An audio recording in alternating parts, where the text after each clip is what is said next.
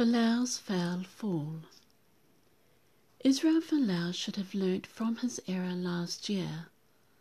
His opinions are not the problem, it's the way that he puts it out in public, in bright letters and capitals no less.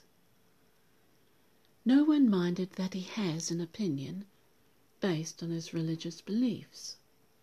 We all have those, whether we attend church, mosque, synagogue, stadium, concert, or not.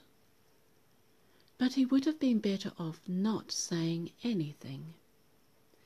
If he absolutely cannot keep quiet, then he'd be best to say less.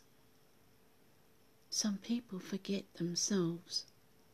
They might mistakenly believe that their position in their chosen field allows them to express themselves, regardless of how much it might offend, and separate them from the wider community.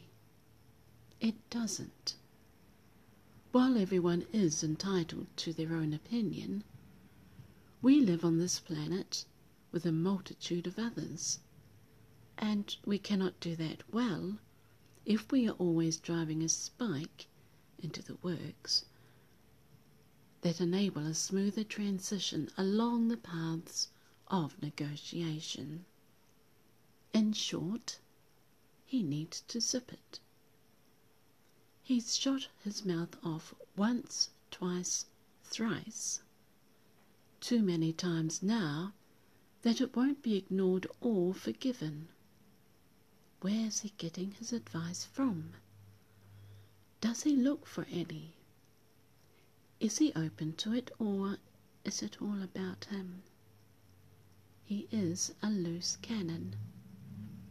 And the rugby world will not put up with it anymore. They did last year, but only just.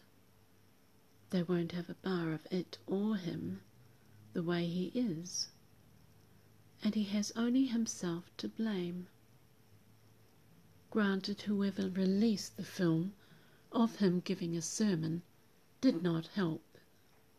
But he was speaking to a select audience in church and was entitled to speak as he did in that environment. It's his antics online where he is damaging his reputation and that of the inclusive sporting environment where he makes his living. On the field, Folau is a brilliant player. He is one of the best rugby players in the world, and great to watch. And he knows it. As indispensable as he has been to the Wallabies and the Waratahs, he may have used up all his aces and put himself on the outer. Shame. We'll miss him. But he is a young man.